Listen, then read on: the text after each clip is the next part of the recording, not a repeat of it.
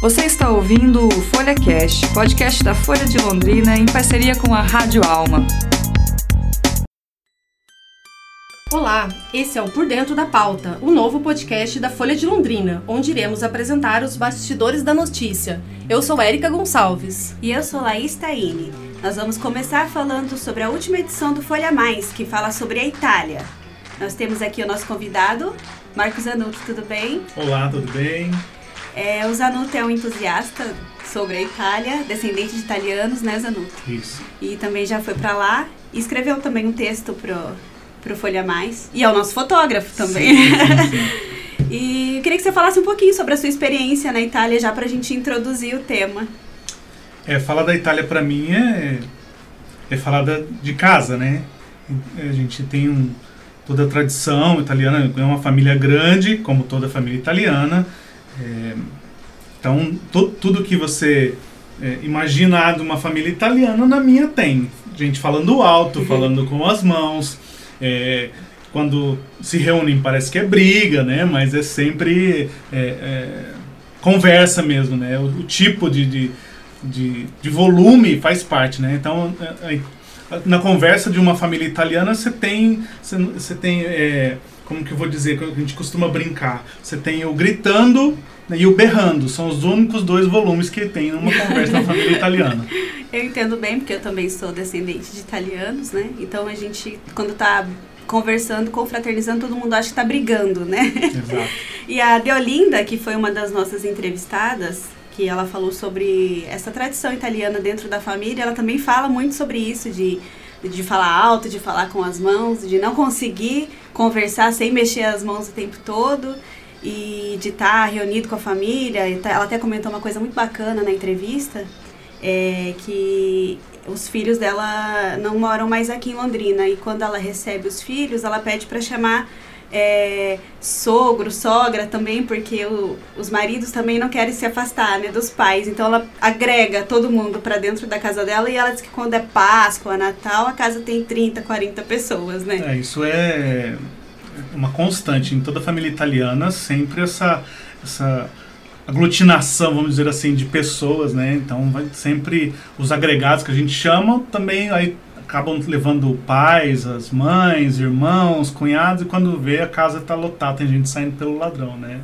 E daí sempre o volume aumenta, porque daí aquela competição para ver quem, para se entender, para se ouvir, então um quer falar mais alto que o outro.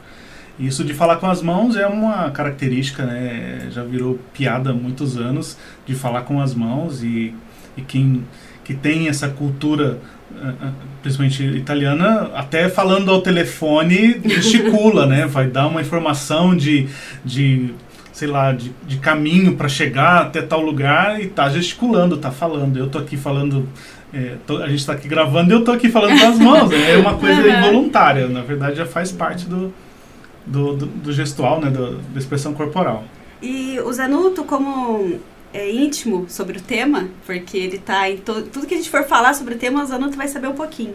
E ele participou da nossa reunião de pauta, né, Érica? Então, isso que eu ia falar, como é que surgiu o, o caderno, né? A cada semana, para quem não conhece né, a, a forma de produção, o Folha Mais a gente faz uma reunião semanal onde a gente escolhe um tema e aí a partir desse tema a gente vai tentando abranger o máximo possível várias pautas para mostrar vários lados dessa, dessa história.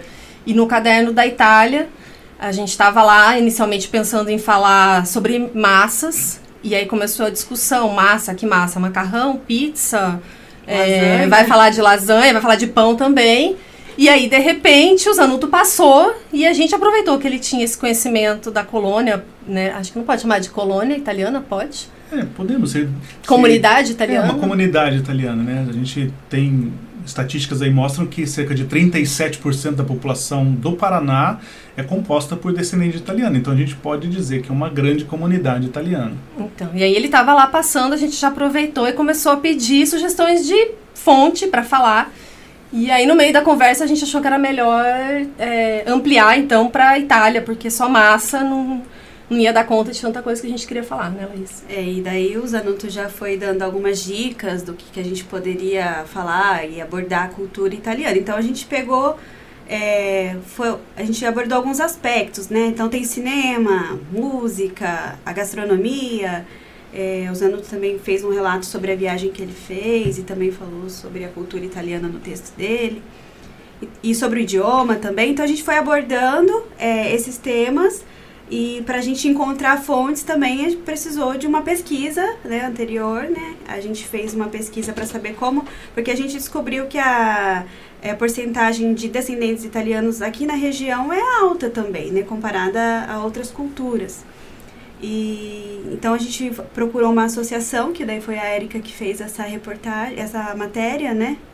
É, eu falei com a Ileia Ferraz, que é a presidente do Ibravissimi, que é um, uma uma, é um grupo de, de descendentes de italianos.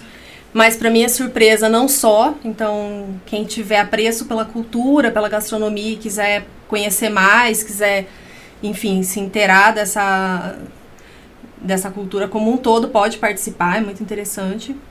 E aí ela contou sobre o que, que a associação é, oferece para associados e não associados. E é muito legal, porque vai desde é, palestras sobre arte, gastronomia, tem os encontros para o pessoal falar italiano, tem aulas de italiano que eles estão é, também oferecendo agora. O que mais, Anoto? Nós temos alguns eventos, né, do... Eu falo nós temos porque eu também faço parte, para variar, faço parte do Bravissime. O Bravissime é, realiza alguns eventos durante o mês, é, que tem os, o Cine Café, que é a apresentação de um Sim. filme italiano, é, como a Lei já, já comentou sobre, sobre os filmes, é, também fazem parte da cultura italiana. E também, todo mês, temos a missa em italiano. Como a Itália é um país é, muito católico, então os descendentes que aqui residem é, também trouxeram isso né, para da, das suas famílias a, a, a, religião católica. Então é celebrada uma missa em italiano, com as músicas em italiano, com toda a homilia em italiano. Então todo mês temos, além de todas as atividades, a missa italiana que é no terceiro domingo de cada mês, lá no Santuário Eucarístico da Madeleone. E o pessoal é, se comunica nessa missa, ele vai ter que entender a missa em italiano, não tem nenhum tradutor, não. A pessoa tem que saber.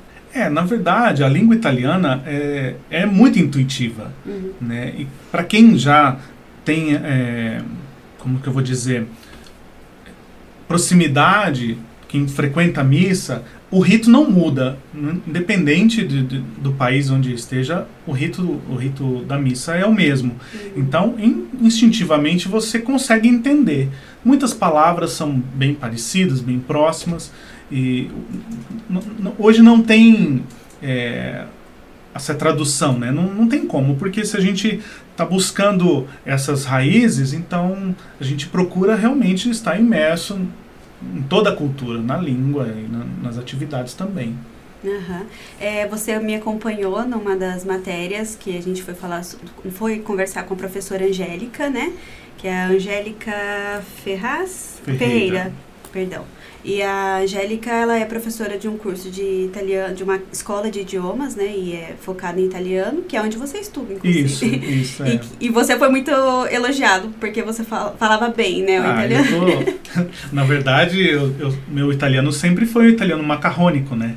Porque as famílias que vieram, isso inclui a minha, é, veio e morava em colônia. Então, para poder ser entendido na colônia é, e, na, com os brasileiros que moravam próximos, então ia se adaptando muitas palavras, então quase que um dialeto.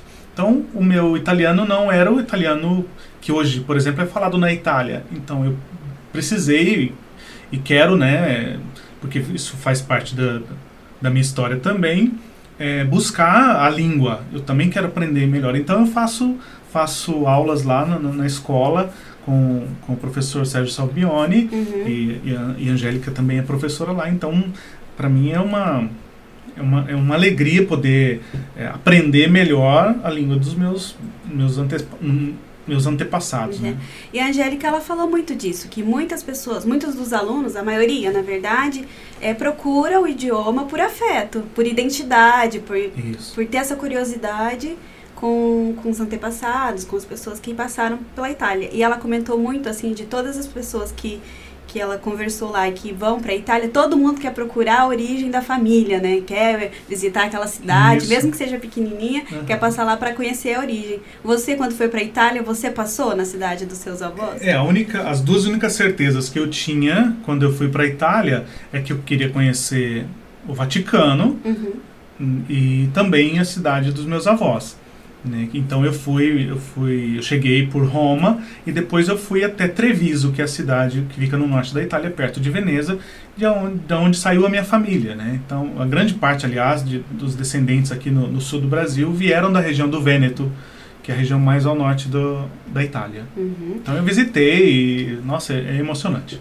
Você também disse que está em processo de tirar a cidadania e a Érica também fez uma matéria sobre esse assunto, né, Érica? Isso, eu falei com o Bruno Veronese, que é o vice-cônsul da Itália aqui em Londrina, e ele deu algumas dicas é, bastante interessantes.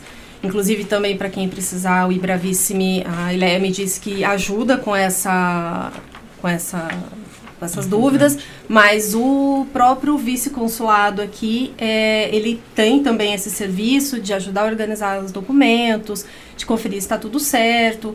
E aí uma coisa muito interessante, né, que, que, que o Bruno nos contou é que todo é, italiano, na verdade o que a gente chama de descendente italiano, é, a Itália tem como italiano nascido fora, né? Na verdade não é dar cidadania, é reconhecer Isso. a cidadania. É, para a Itália, todo, todo é, a história do filho de peixe peixinho é também vale muito forte na Itália. Então todo filho de italiano, neto de italiano, ele é italiano. Mas para que isso tenha uma validade, então a Itália precisa reconhecer né? Não tem, a Itália tem uma vantagem que não tem um limite de gerações como em outros países para conceder esse reconhecimento. Então a busca por, por, por, essa a dupla cidadania, como a gente costuma dizer, é, é muito grande. Né? Então assim, não, na verdade não é tirar, na verdade a gente vai reconhecer. Então o processo é para é para um reconhecimento que a Itália nos reconheça como italianos, como uhum. somos, né? É, e o Bruno, é, ele deu várias informações que tá, tá na matéria, tem também no site do, do Consulado da Itália, é, mas ele fez muito uma recomendação, assim, que as pessoas que, que façam esse reconhecimento, eles de fato vivam a Itália, vivam né, como um cidadão italiano, que votem, que participem. Não é só ir lá e tirar, uh, ou na verdade, né, ter o reconhecimento da cidadania, por uma questão de ter um passaporte, mas que, que faça parte da, da comunidade. É, a cidadania, na verdade, vai muito além do passaporte. O passaporte, assim como no Brasil, é um documento de viagem. Né? Então, muitas pessoas é, que querem morar em qualquer país da, da, da Europa, se tem essa a chance de ter o reconhecimento da cidadania, como é uma via, vamos dizer, mais fácil, é, por ser uma, uma colônia maior, então vai, vai faz todo o processo e simplesmente para ter o documento. Mas ser cidadão italiano, ser reconhecido como cidadão italiano, vai muito além disso, né? de ter cidadania. É saber a cultura, é saber a língua. Tanto que agora é, houve algumas, algumas modificações na lei de, de, de cidadania é, para, por exemplo, esposas de, de italianos para terem reconhecimento da, também, né? para poder é, obter a, a, cidadania há uma proficiência no italiano. Então, o que a, a, até o ano passado não era exigido, agora não, agora já. Então, já, já exigido um, um nível de, de italiano, de conhecimento da língua um pouco maior.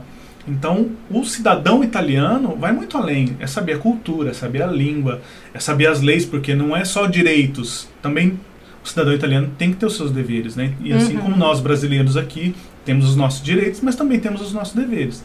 Uhum. E vamos lá, tem outra pauta que foi muito legal de fazer, que foi sobre a gastronomia, que é uma coisa que, né, italianos ou não, todo mundo tem um prato de macarrão ali no, no final de semana na mesa. E aí a gente foi falar, o Zanuto foi fazer as fotos pra gente, lá com o chefe Alessandro Saba, né, com a esposa dele, a Cristina Gonçalves, que contaram pra gente um pouquinho da do que é essa gastronomia típica, né? Se, se vai além da pasta, o que, que o italiano gosta de comer, quais as diferenças que ele encontra, porque ele é italiano, ele veio para o Brasil, montou um restaurante, uma pizzaria aqui.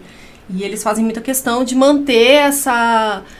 Um, a, a característica italiana muito presente, até porque o restaurante dele tem um certificado na Itália que confere que tudo ali é muito autêntico, né? E por isso ele tem um compromisso de usar ingredientes italianos, de seguir bastante a, a enfim, as normas de lá de como se faz a comida. O Zanuto até experimentou um macarrão lá pra Delicioso, gente. Tá aprovado, Tá Zanuto. aprovadíssimo. E uma coisa muito curiosa, né, que a gente no início da matéria, a, a nossa dúvida era a questão das cantinas. E foi muito interessante, o chefe explicou pra gente que cantina na Itália, na verdade, não é um restaurante, é um espaço embaixo das casas onde as pessoas guardam a sua produção caseira de vinho. E que esse termo italiano eh, de cantina foi, como restaurante, foi uma, uma brasileira, uma forma de abrasileirar aí o, o termo. Também achei bem curioso. E na matéria ele fala de, de diferenças né, entre os pratos, não só na, na textura da massa, mas também na forma de montar. Por exemplo, a lasanha deles não tem presunto, não tem queijo no recheio como a gente. É, na verdade a lasanha original é, é a massa, né? A massa e molho. Então, o, que o brasileiro foi agregando, assim como na pizza, né? O brasileiro foi agregando as coisas de acordo com o seu gosto, mas originalmente a lasanha não tem, não vai esse queijo, vai sim o queijinho por cima lá para né, dar aquele gostinho, mas é massa. Então, o italiano prima muito pela massa, o sabor da massa. É, a gente também, para falar da cultura, a gente abordou é, alguns filmes italianos, que quem falou foi o professor Sérgio Sabioni, que ele é um dos organizadores do Cine Café, que o Zanuto também comentou, que é um projeto que divulga filmes italianos.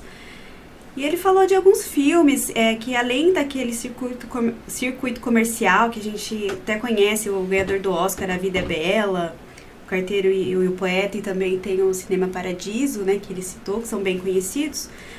Mas o professor falou sobre outros filmes que às vezes a gente não conhece e que tem tanta cultura italiana. Você tem costume de ver filmes italianos, Anuto? Ah, eu tenho, eu gosto muito. Claro que tenho é, alguns títulos favoritos. Eu, eu, como sou muito fã de comédias, eu, a comédia italiana é muito inteligente, né? Então eu gosto muito do cinema italiano, especialmente da comédia italiana. Tem um filme que, aliás, se puder dar uma dica, chama Si può fare, que se pode fazer, que é um filme que se passa dentro de um, de um manicômio. Uhum. Então, daí dá pra gente ter uma noção de como as coisas se desenrolam dentro da, né, da cultura italiana.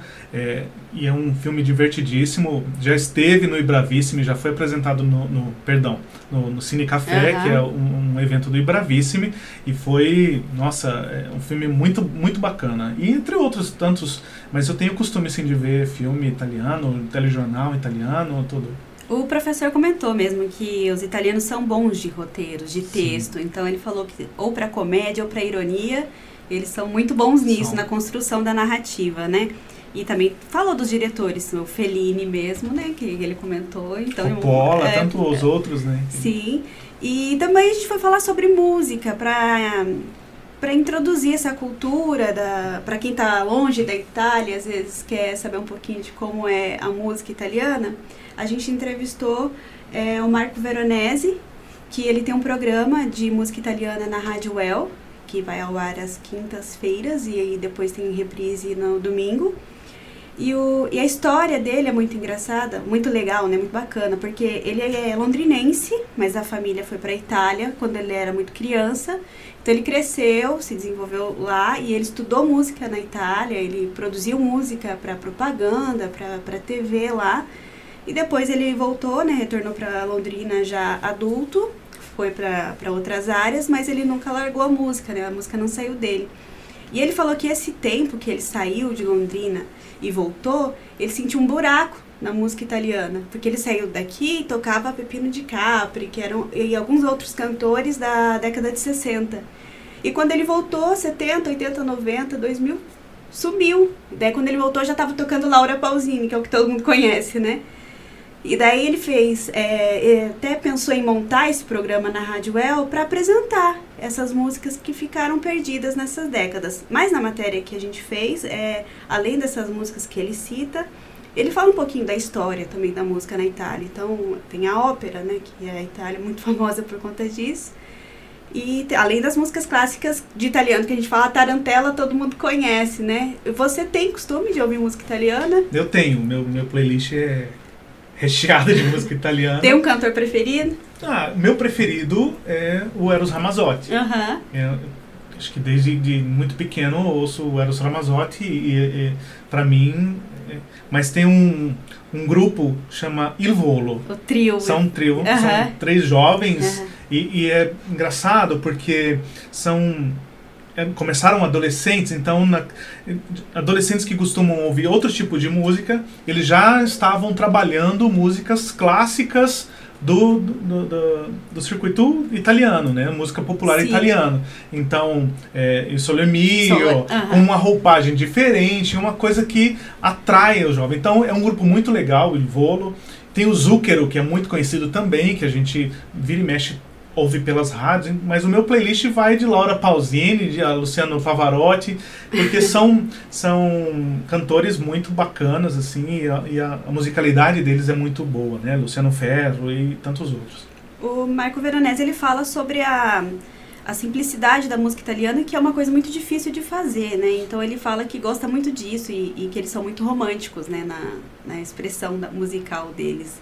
E ele fez uma playlist, montou uma playlist, playlist pra gente, a gente colocou no site lá do na edição do Folha Mais, aí para quem quiser ouvir, entrar um pouquinho, é, conhecer as músicas italianas que ele citou, tem lá, entra no site da, da Folha de Londrina, da editoria Folha Mais, que além do- das músicas, tem todas essas matérias que a gente citou, é, as dicas de filmes também, né, do cinema do professor, e, e também tem a fotografia que eu vou pedir pro Zanuto comentar agora o texto que ele fez, né, porque o Zanuto foi para Itália, como ele já falou, eu queria que você falasse um pouquinho do seu texto, né, Zanuto? É, na verdade, é, essa minha partezinha aí que está no, no site da Folha foi uma junção de duas paixões, né? É, eu estive em férias na Itália e pude juntar as duas paixões, que é a Itália e a fotografia. Eu voltei com 4.500 fotos de lá, é, então dá para ver quanto eu andei e quanto eu fotografei. Mas foi uma viagem, assim, realmente inesquecível, especialmente no- no- lá na cidade da minha família, onde é, é, de onde- de onde todo mundo, né, onde tudo surgiu, onde tudo começou, e também Roma, que é uma cidade é, sem, sem igual, né? Para quem gosta de história, de arquitetura, Roma é a cidade. E os 8 mil comuni, como a gente costuma dizer, né, são os municípios da Itália, você tem um gosto, né, todo, você tem gosto para tudo. São cidades medievais, são cidades modernas, como Milão, que consegue misturar essa, essas duas, é, duas características, né? Uma cidade muito moderna, mas sem perder o clássico, sem perder a- a- as, as suas características de tantos anos, né? De, de, de história. E Veneza, com, com todo o romantismo, né? Então, é, é uma cidade belíssima, ao contrário de que muita, do que muita gente diz, ah, Veneza é uma cidade fedida, porque tem, fica nos canais. É mentira isso, não existe isso. É, é, é pura dor de cotovelo de quem não consegue não conseguiu ir. Mas é uma cidade muito romântica, realmente, para quem. Os casais que quiserem um bom passeio, Veneza, com, com certeza, é, um, é um, uma dica sensacional. Um pouquinho dessa viagem, então, tá disponível lá no site da Folha também, na galeria de fotos. Isso, né, a da gente sua montou uma viagem. galeria bacana de fotos. Eu, eu fiz uma, uma seleção é, que, me, que me toca muito, né? São lugares e momentos que eu fiz fotos que, que eu estava lá e realmente me, me, me preencheram, vamos dizer assim, né? Momentos que para mim tem um signi- significado muito grande, muito... Claro, tem outras, muitas outras fotos no no universo de 4 mil fotos, a gente não pode colocar tudo, não tem como colocar tudo. Mas são fotos que, que eu acho que todo mundo leitor vai gostar bastante. Ah, então é isso, né? Obrigada, Zanuto, pela sua participação desde o início desse caderno, desde a reunião de Desde a pauta, até o processo todo, porque você fez todas as fotos desse caderno, Ah, né? mas para mim foi um prazer, não foi, eu nem considero como como trabalho, foi um grande prazer, assim como o meu trabalho na Folha é, mas esse foi em especial porque trata de um assunto que eu gosto muito, né? Uhum. Então, para quem quer conhecer um pouquinho mais da cultura italiana, entender também, conhecer as pessoas da região daqui de Londrina que também é entusiasta, que gosta de saber, entra lá então no caderno do Folha Mais do último final de semana e, e vai lá conhecer, ver as matérias, é, se perder mesmo dentro da cultura. Isso mesmo. Sugestões de pauta também são bem-vindas, porque né, o leitor sempre quer saber como que a gente chega no tema, então às vezes tem, né, vem dessa forma, às vezes tem datas um temáticas, como agora o Dia das Mães, que é nosso próprio, né, próximo trabalho. Mas enfim, a gente está aberta a críticas, sugestões. E é isso. É isso. Obrigada, obrigada a todo mundo. Tchau pra vocês e até a próxima. Até.